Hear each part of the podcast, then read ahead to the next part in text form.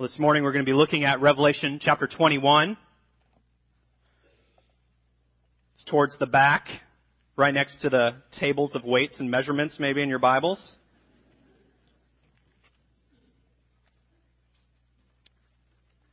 Page 1937 in the Pew Bibles.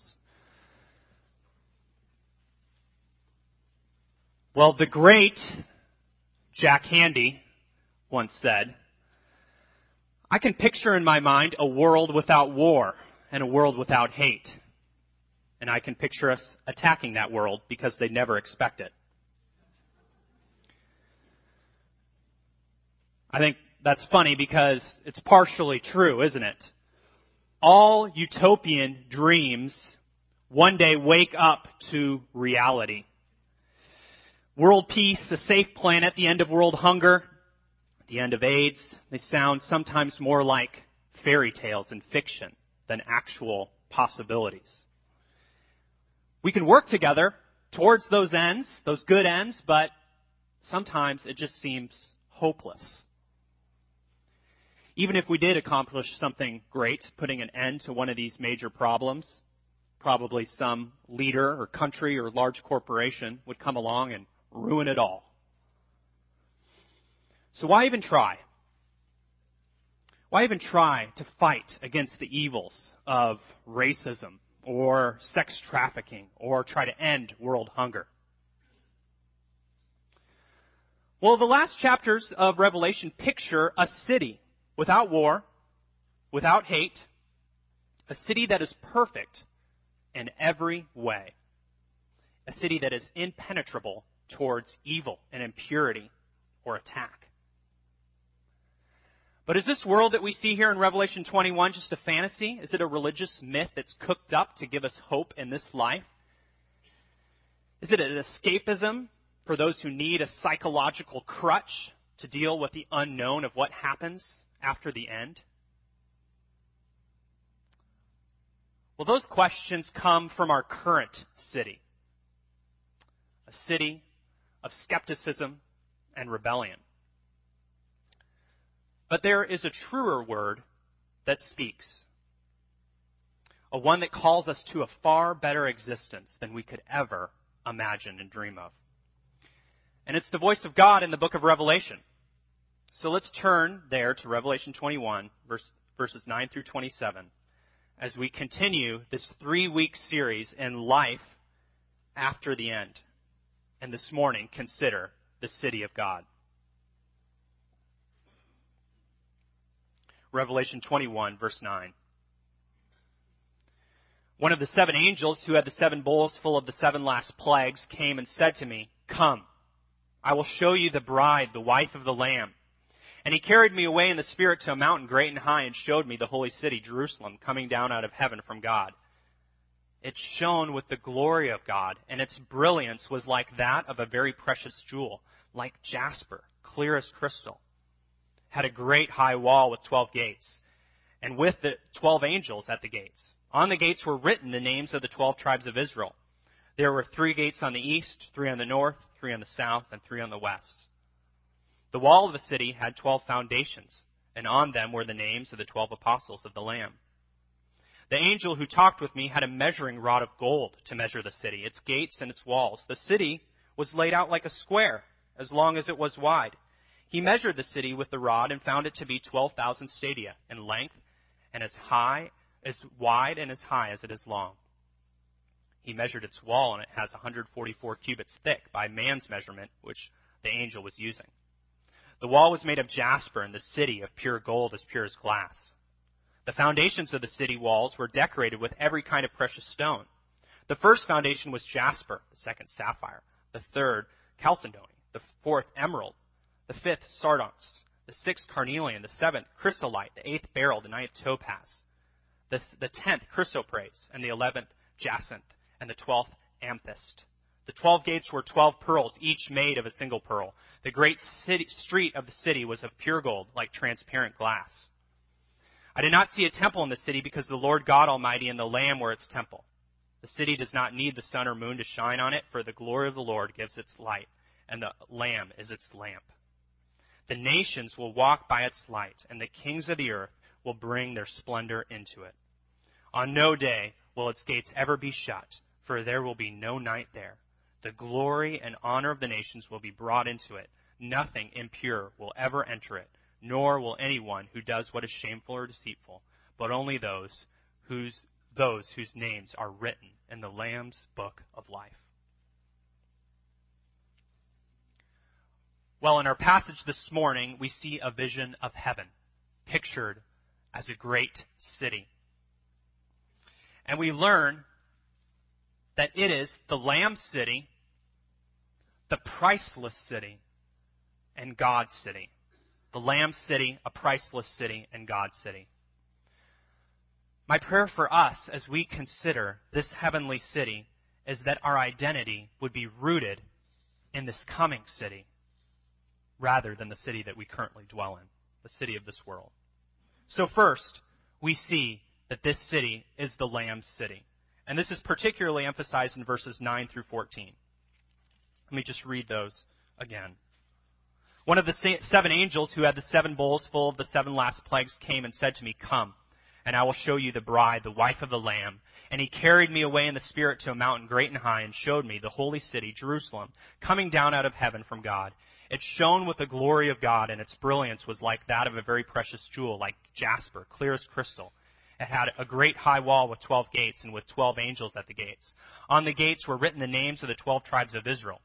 There were three gates on the east, three on the north, three on the south, and three on the west. The wall of the city had twelve foundations, and on them were the names of the twelve apostles of the Lamb. Last week, when we looked at the new creation, the focus was on God. God, the husband, God the Father, and God the perfect judge.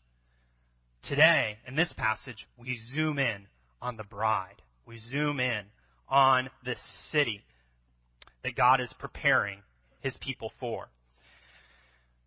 Now, it might be a little bit confusing as you look at these verses, though, because these verses tell us that the bride is the city of New Jerusalem coming out of the sky. And the text is going to jump back and forth between those two images, so keep that in mind. The city, look at verses 9 and 10, is the bride.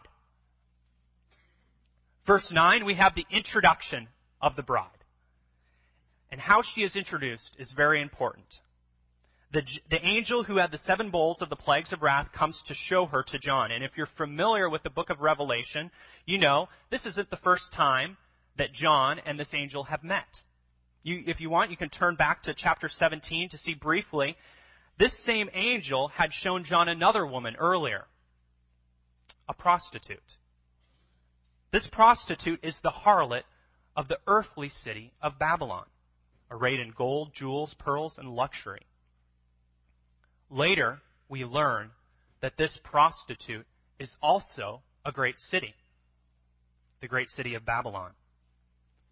So as we look at our passage this morning, we see right away that John is meaning to see us to help us see a stark contrast between two women and two cities.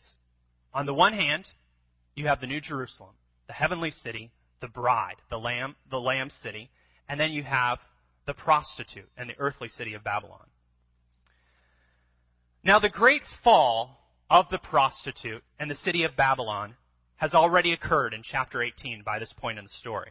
And it's fitting that this would happen first, for Babylon must fall in order for the New Jerusalem to come and replace her. So although Babylon has fallen, the, and that's in the past tense in this vision, today where we sit today, August 11, 2013, Babylon is still alive and doing quite well. We live in her midst. It's filled with real pleasures, charms, riches, power, success, and luxury. But John warns us in chapter 17 and 18 that these pleasures are deceitful. The charms are fleeting. The power is counterfeit. You and I have been to Babylon. We know her well. We have seen her. We have lusted over her. We have romanced her. Question for us is are we going to meet her same end that we see in chapter 18? Or is our chapter this morning, chapter 21, our future? The Lamb City, the people of God, is pictured here in chapter 21. Today, I confess, she isn't much to look at. She has many blemishes. She seems out of touch. She often seems boring. Sometimes we find ourselves falling asleep when she's speaking to us. People laugh or call you out of touch or unethical even when they see you out with her. When you seek to introduce your friends to this bride, uh, you know, they have other better things to do. They're busy and they find many excuses not to come meet her. Do you want to be associated with this woman? Do you want to be a citizen of this city? Most people will choose not to be. But here we see that appearances are deceiving. And the veil is lifted here at the end of time, and we see the truth. Do you notice who the New Jerusalem, the bride, belongs to in verse 9? This is the big difference between Babylon and the New Jerusalem. New Jerusalem has a husband. And that husband is the Lamb who is Jesus Christ. The Lamb who makes those who were once rebels of the King the bride of the Prince. How can this be? How could something so remarkable happen? Well, the Lamb takes the judgment that Jerusalem deserved and clothes her then in the righteousness of the King. God's people belong to him because the Lamb has purchased the bride with a great price. As Ephesians 2 says, we were aliens, strangers, and far off. Then God intervened and, and he took spiritual idolaters and adulterers like us and he transformed us. He made us fellow citizens and members of the household of God built on the foundation of the apostles and the prophets. One day soon, this bride, the church, will come down from heaven, emanating with the glory of God Himself. The purity, glory, beauty, and holiness that we saw emanating from the throne of God is now described as coming from the Lamb, the church. Verse 11 gives us a good picture of this. Heaven and earth are meeting here. God's throne and kingdom is being established on earth just as it is in heaven. And what's the first thing that God wants us to notice about heaven? It's how beautiful He's made the church. He is so proud of her. For what was once weak and despised now is beautiful. This city is more amazing than anything that George Lucas or any film could dream up. One day we will all see this city coming down out of heaven. The only question for us now is when and will we be a citizen of this great city? I think the truth of these verses call us to a point of decision today. What woman will we choose? What city will you call your home? I think often our bank accounts and credit card statements will, will tell us what city is our home. Our kids or our family members and close friends could, if they were honest with us, they could probably tell us are you living, living for this city, the earthly city, or are you living for the one to come, the one we see pictured here? You know, living for the city to come will mean taking up your cross. It will often mean being uncool, out of touch with the customs of the city. You know, to live for the city to come means to walk by faith and not by sight. That's something that we just sang about, something that's illustrated in the book of Hebrews, chapter 11. We see a picture of all these faithful men and women who were by no means perfect, but they lived looking forward to a city with a foundation whose designer and builder was God. We see a brief description of the city in verses 12 through 14. We see a high wall that symbolizes the security of the city and the 12 open gates picture that this is the place where all God's people can enter. This is their home. So it makes sense that the gates would have the names of the 12 tribes of Israel and the foundations of the city would have the names of the 12 apostles. All of God's people will be here in the Lamb city. You might have a couple questions so far about this passage that I just want to clarify. One question you might have is, so is the New Jerusalem, is that a people or a place? The answer is yes. It's, it's both.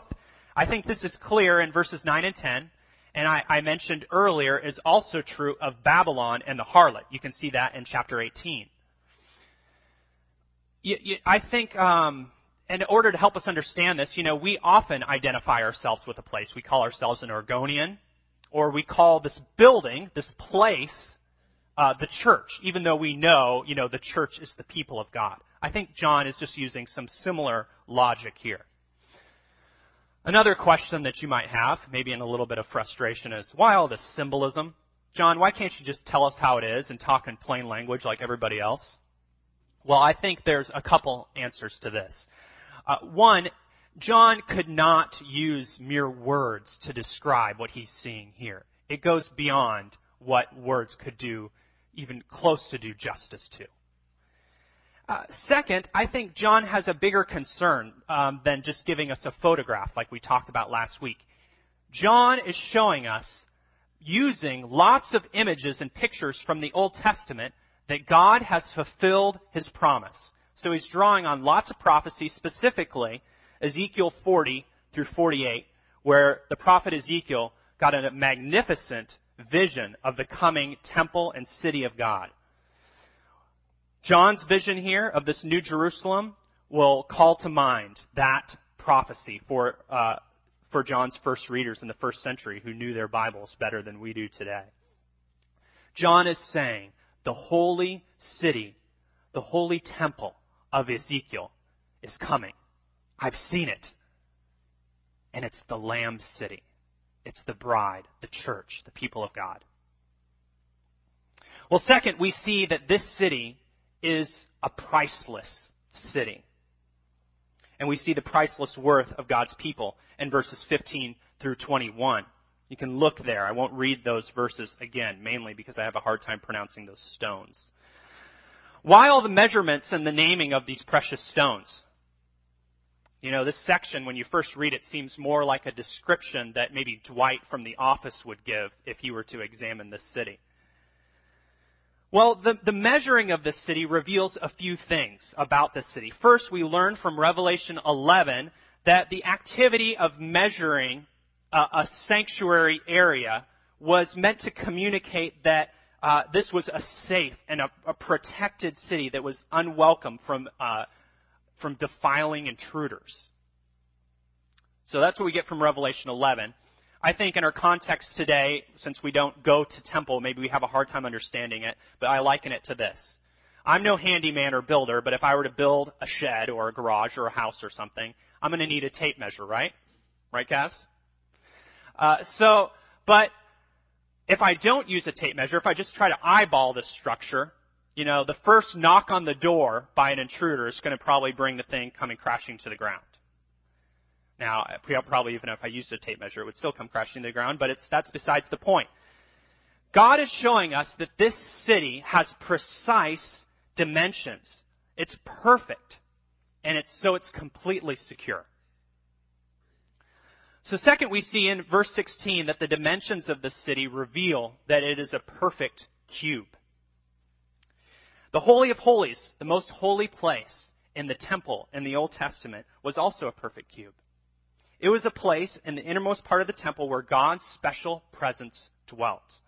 Only the high priest could enter the Holy of Holies, and only once a year on the Day of Atonement. And only after going through all these cleansing rituals was he able to go. And they would put bells on him and put a rope sometimes around his legs so that if his impurity or unholiness uh, was an offense to God, he could be struck dead and they would just yank him out by the rope. No one else could go into the Holy of Holies, or else they would face dire consequences. We see this in the storyline of Scripture.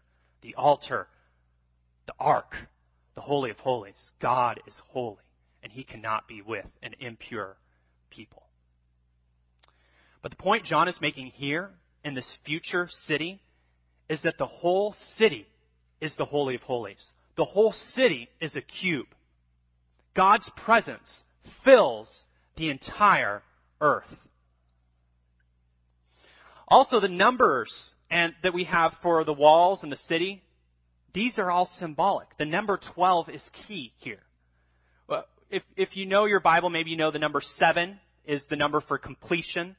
Uh, the number 12 can be similar.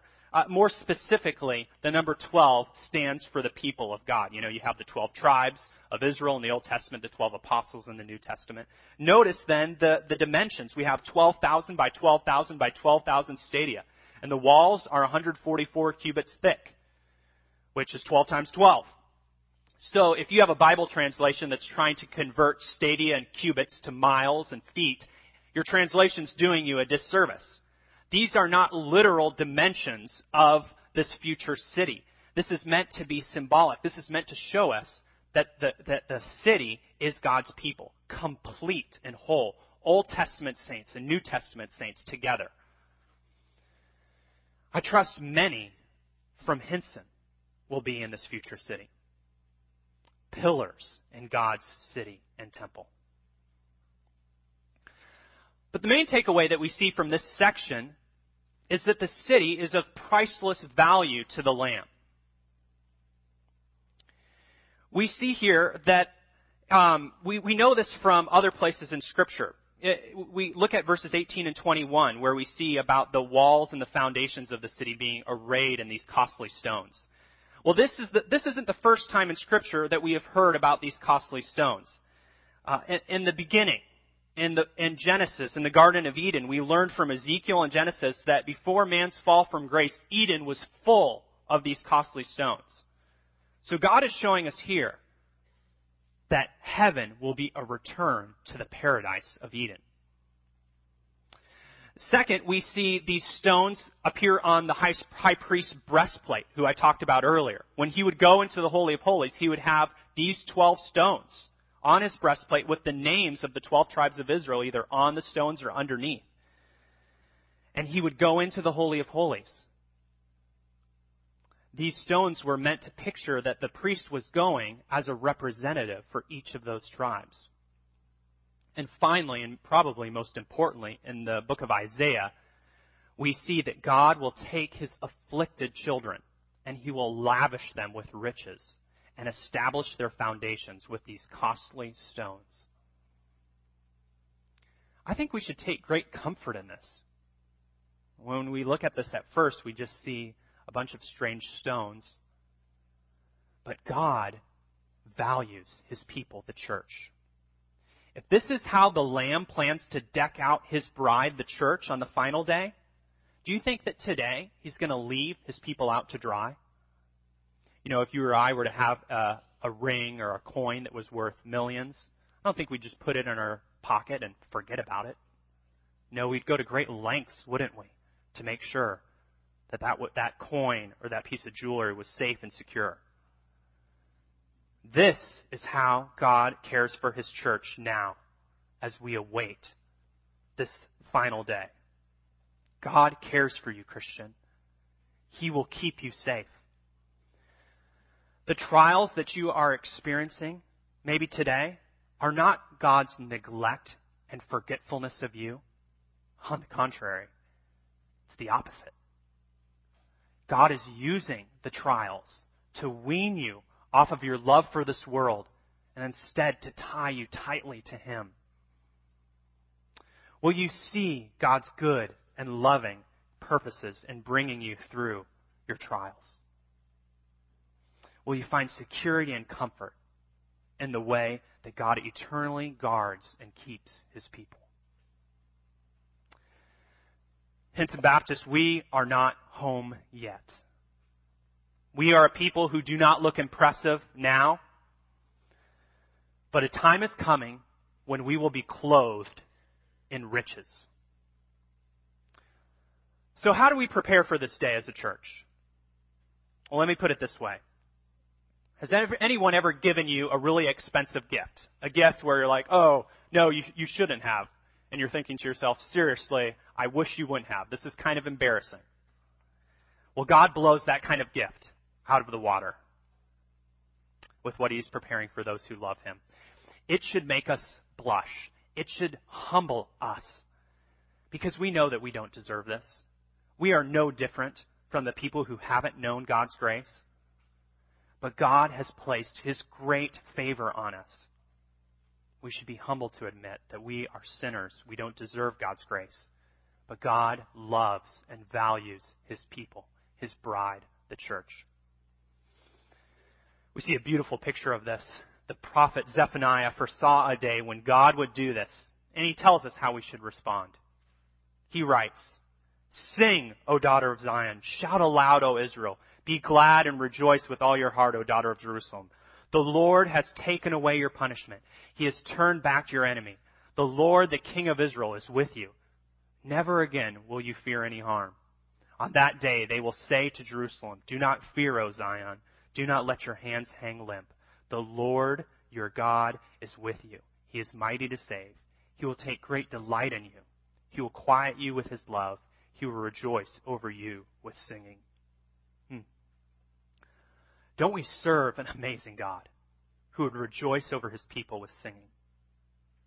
Who would not spare his own son, but would freely give us up for give him up for us all, so that we might be presented as pure and blameless on that final day, and enjoy his presence and his glory forever. You see how proud God is of his people? You see how much he values his bride? How priceless they are to him? What about you? Do you value God's people this way? Do you value the church? Does this characterize your attitude towards God's people? You know, I think our attitude towards God's people, the church, tells us a lot about our attitude towards God one theologian said a long time ago, he who doesn't have the church for his mother doesn't have God as his father. You know, I think if we're honest, as consumerist Americans, we are horrible at loving and valuing the church like Christ does. Instead of giving our time, our sports, our money, sacrificing our preferences for the sake of the church, we look for a church to give to us? What's it got for us? How is it going to meet our felt needs? Is this church going to play the kind of music I like?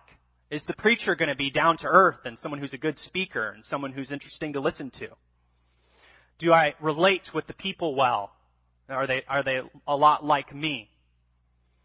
Is the youth group and the children's programs going to provide good, wholesome fun and friends for my kids?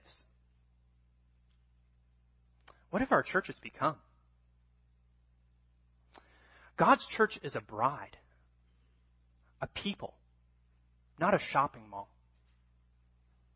Where did we come up with these ideas? Hinson, let's not be tempted to wander back into Babylon, see what's working in that city, and then import it into this heavenly city. Instead, let's get ready for the day when God will purify us and make us like Him by centering our lives and giving for the good of God's people, the bride, just as Christ did. So, how do we do this? How do we do this as God's people today? Well, that would be a great conversation to have. Maybe something good to talk about over lunch. How, if you, if you are a part of Hinson, how do I center my life at Hinson in a way that will bring much glory to God? Many of you are doing this so well already. I'm so encouraged. I think one way that we do this, just a simple way to get you started, is that we pray for God's people, don't we? we even those who, the people who aren't our friends, those who are suffering and hurting, or even those who are just doing fine. You know, we, we use those membership directories we got. Pray for people by name. Pray that we would be a witness to the watching world. Come together to pray on Sunday evenings. Pray for the ministries and the leaders of the church. Ask that God would help us shine like stars in this earthly city. Well, third and finally, we see in verses 22 through 27 what makes this city the city of God. It is God's city. We see that in verses 22 through 27. I will read those verses. I did not see a temple in the city because the Lord God Almighty and the Lamb are its temple. The city does not need the sun or the moon to shine on it, for the glory of God gives it its light, and the Lamb is its lamp. The nations will walk by its light, and the kings of the earth will bring their splendor into it. On no day will its gates ever be shut, for there will be no night there. The glory and honor of the nations will be brought into it. Nothing impure will ever enter it, nor will anyone who does what is shameful or deceitful, but only those whose names are written in the Lamb's book of life. In these verses, we learn that John doesn't see a temple in the city. At least he doesn't see a physical temple. The reason John doesn't see a physical temple is because of what we read in verse 22, right? The God Almighty and the Lamb are its temple. Or to put it another way, God and the Lamb have filled the entire new creation with His glorious presence. Yeah, you know, in a sense, we've already considered this, right? Uh, we, we talked about the dimensions of the city, of it being like a cube. This city is the Holy of Holies. That's why there's no physical temple, because God's literal presence is going to dwell over the entire city and earth. The Old Testament anticipated this. We see in the very beginning that God created the Garden of Eden to be like a garden temple as he dwelled with his people, just then Adam and Eve. But they rebelled against his presence. They hid from his presence after they sinned when they made themselves unholy. They could no longer be in the presence of God. Later, Israel continually had to go into the temple and offer sacrifices for their impurities and for their sin. They must continually come before the temple because they continue to rebel. This went on for hundreds and hundreds of years until the true temple, the true sacrifice came. The Son of God, the Lamb himself, Jesus Christ, came to dwell amongst his people. He came to show us what God is like because he himself was God. He claimed to be the true temple. And Jesus, as the true temple, exposed the wickedness of men. For that, he was crucified. But through that crucifixion, the true temple showed that he really was the true temple. And through his resurrection, we can know God's presence with us even today. We, the church, are God's temple if we are in Christ through the Holy Spirit. Well, there's only one last chapter to be completed in this storyline of the Bible that we read here. God has accomplished all this so far, and we know how the story ends.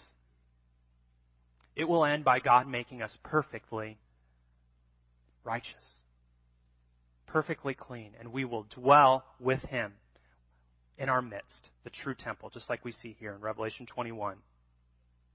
You know, when Christ comes again, the whole earth will be filled with his glory. He will make the whole world his temple. You know, this makes sense uh, when we see in verse 27 that he's going to purge the world of all evil and impurity. Nothing unclean or defiled will be able to enter there. Instead, God will make those whose names are written in the book of the Lamb's book of life his pure bride forever. The city of God is coming soon, brothers and sisters. And when he comes, he's going to shake up the old creation. Just like when Jesus came, the physical temple and the sacrificers were no longer needed. When he comes again, there will be no need for even a sun, moon, and stars because the whole city, the whole earth will be filled with the light of the Almighty God and the Lamb. The light of the Lamb will fill the entire cosmos, and the kings of the earth will come, bringing their glory into the city, bowing before God Almighty. All the presidents of the United States will come and bow before God. All dictators and monarchs from all, of, all over time will come and bow before the Lamb and say, Worthy is the Lamb who is slain to receive glory, power, and honor and God's people will dwell secure forever. God's bride will be safe from evil, death, and the curse. We see that pictured with there being no night in the city.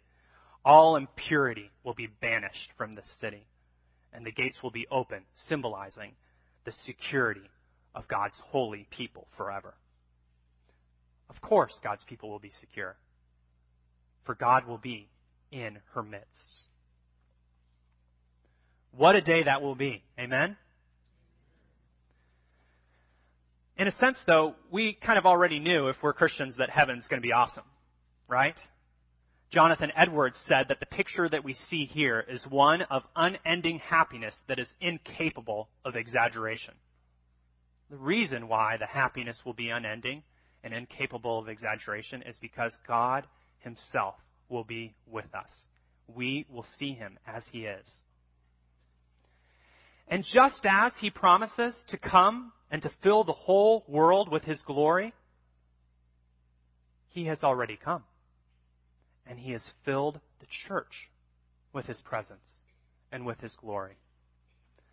Ephesians 3 says, God's intent was that now, through the church, the manifold wisdom of God should be made known to the rulers and authorities in the heavenly realms according to his eternal purpose that he accomplished in Christ Jesus our Lord. The church is God's plan to fulfill the Great Commission. The church is where it's at, both now and forever. Well, we should conclude. A world without war, a world without hate, a world where the joys and the happinesses that we know in this life are multiplied exponentially. A world where there is no sin, where there is no curse. Sounds almost too good to be true, doesn't it? Well, let the light of the Lamb melt the ice around your doubting heart, for God will accomplish this soon the one who died for sinners and then rose, conquering the, gate, the grave and sin and death, is coming soon, and we will dwell in his midst. Until that day, let us as a church root our lives in this heavenly city, not this earthly one. And let us treasure the church. Let us treasure Hinson, even as Jesus has shown how much he loves the church and how he will deck her out in priceless jewels. And let us build towards the unity of the church by reflecting what he is like to the watching world so that many more will come to enjoy this priceless city. Let's pray.